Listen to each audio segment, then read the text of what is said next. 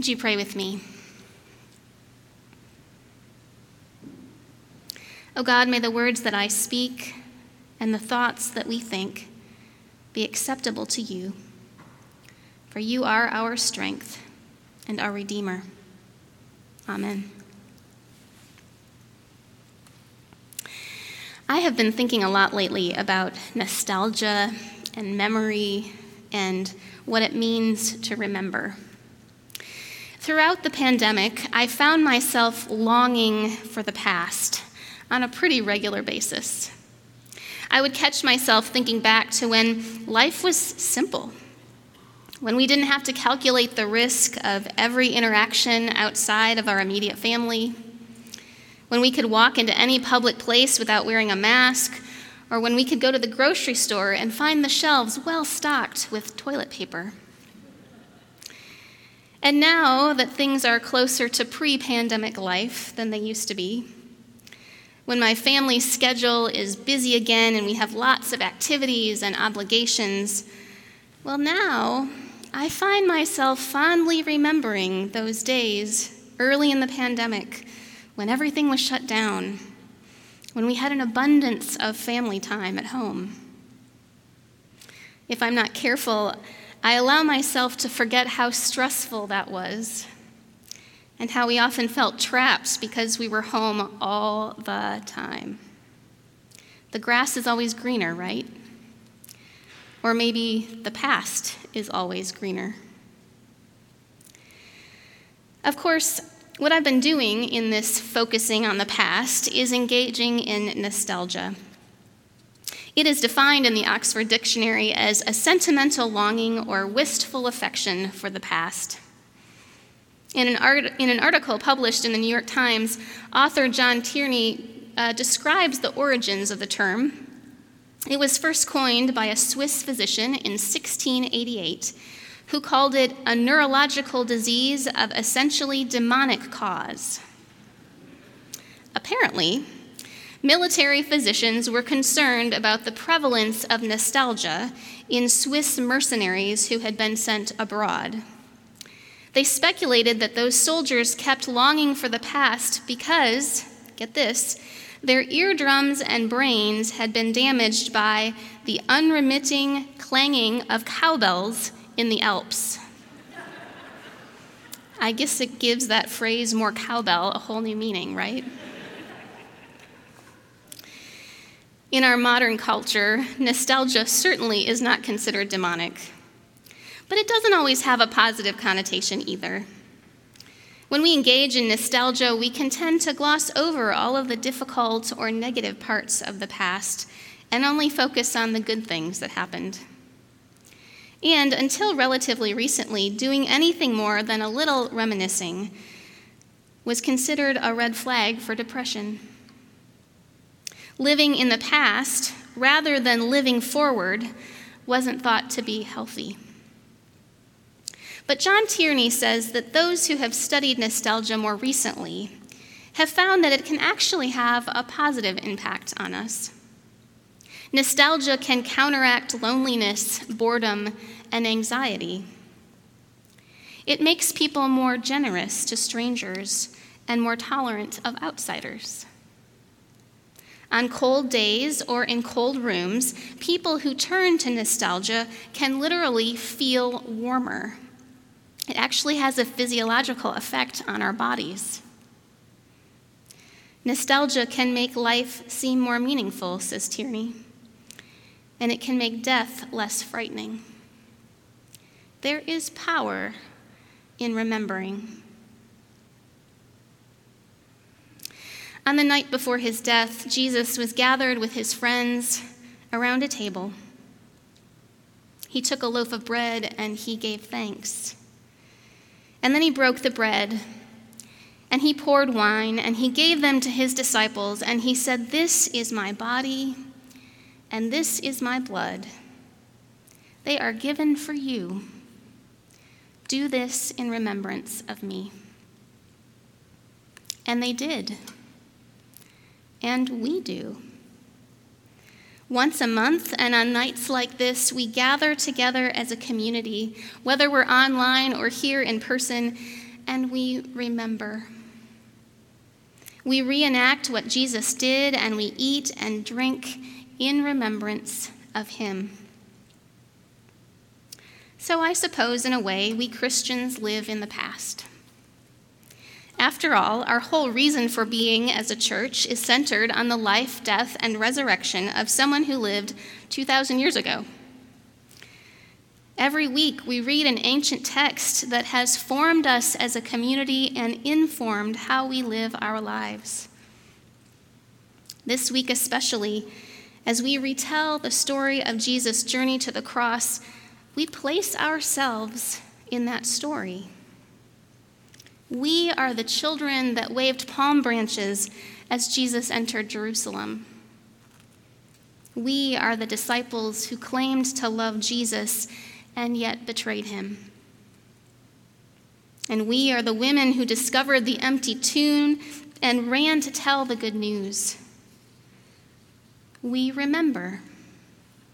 We weren't even there, and yet we remember. We are living in the past on purpose. And yet, we're not only living in the past. In our United Methodist tradition, we understand that Holy Communion is, in part, a remembrance, a commemoration, and a memorial. But this remembrance isn't just reminiscence or nostalgia, it is a representation in the here and now of what God has done in the past. This representation, by the power of the Holy Spirit, draws the past into the present. We are the disciples. We are gathered around a table and we are watching Jesus break bread and pour wine as he prepares for his own body to be broken, his own blood to be poured out. And in that way, Jesus Christ is present here and now. Not just in the story we tell about what happened long ago, but in the very act of breaking bread and drinking from the cup with the gathered community. When we do this in remembrance of Him, we don't leave our present reality behind. We come to this table with our joys and our celebrations with our hurts and our struggles. And the act of remembering doesn't make those things go away. But it does open us to the powerful gift of Christ's presence with us. This Christ who knew joy and sorrow and suffering, and who celebrates and grieves and suffers with us remembering the past opens us to a profound grace right here in the present. There is power in remembering.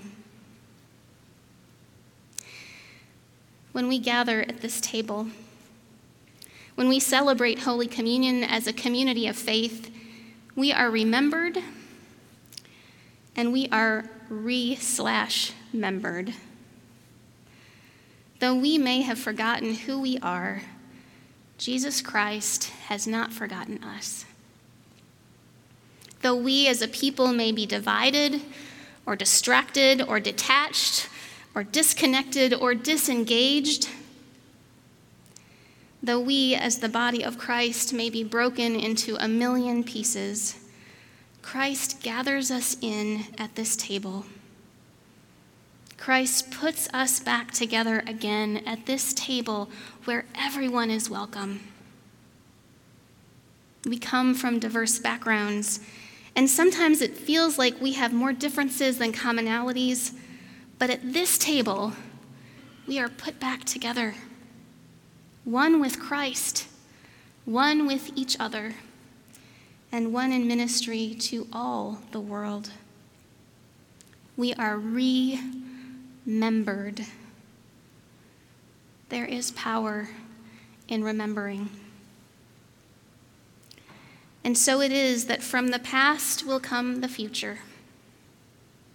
At this table where we remember, where we find nourishment in the presence of Christ and in the unity of the body of Christ, we are also given a glimpse of the kingdom of God. We're given a foretaste of that heavenly banquet where the whole creation will be made new. And this vision becomes our mission.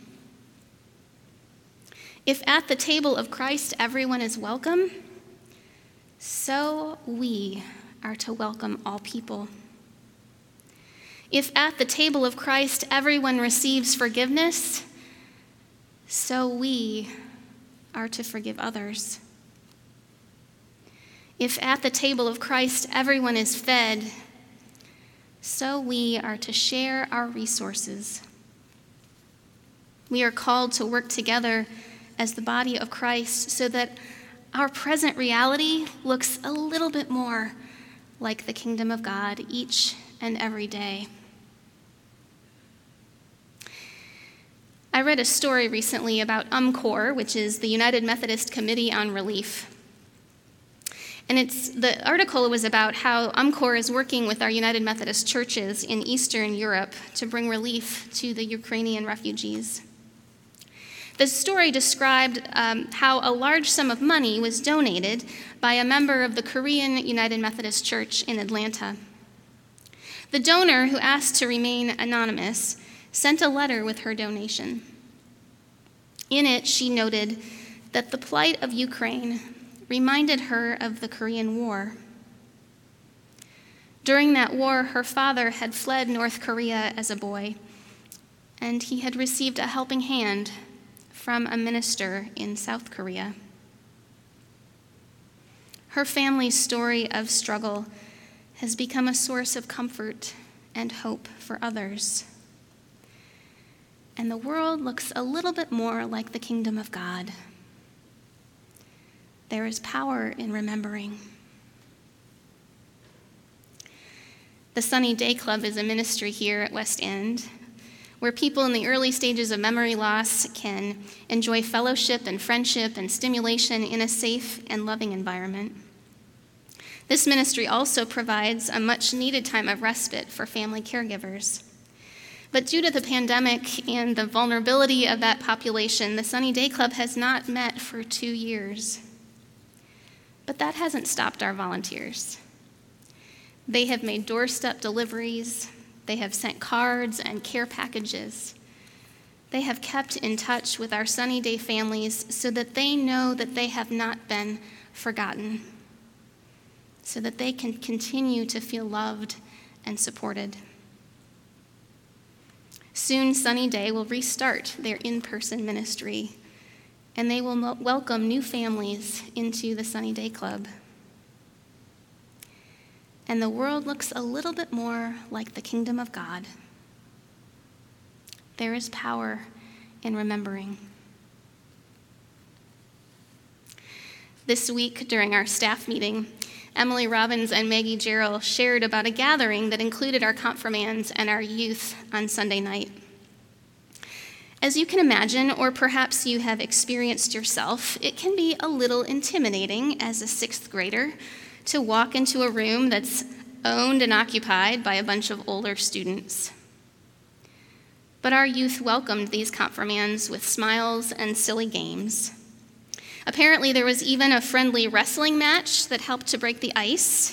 Thankfully, it didn't break any bones.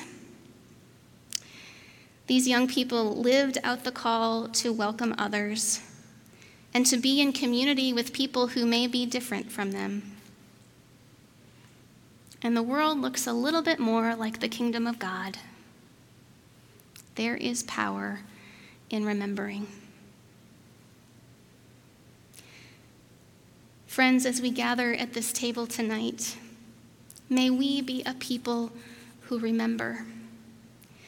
Not just so that we can live in the past, but so that by the power of the Holy Spirit we might find nourishment in the presence of Christ here and now and that we might work toward a future in which our whole world looks a little bit more like the kingdom of God. May it be so. Amen.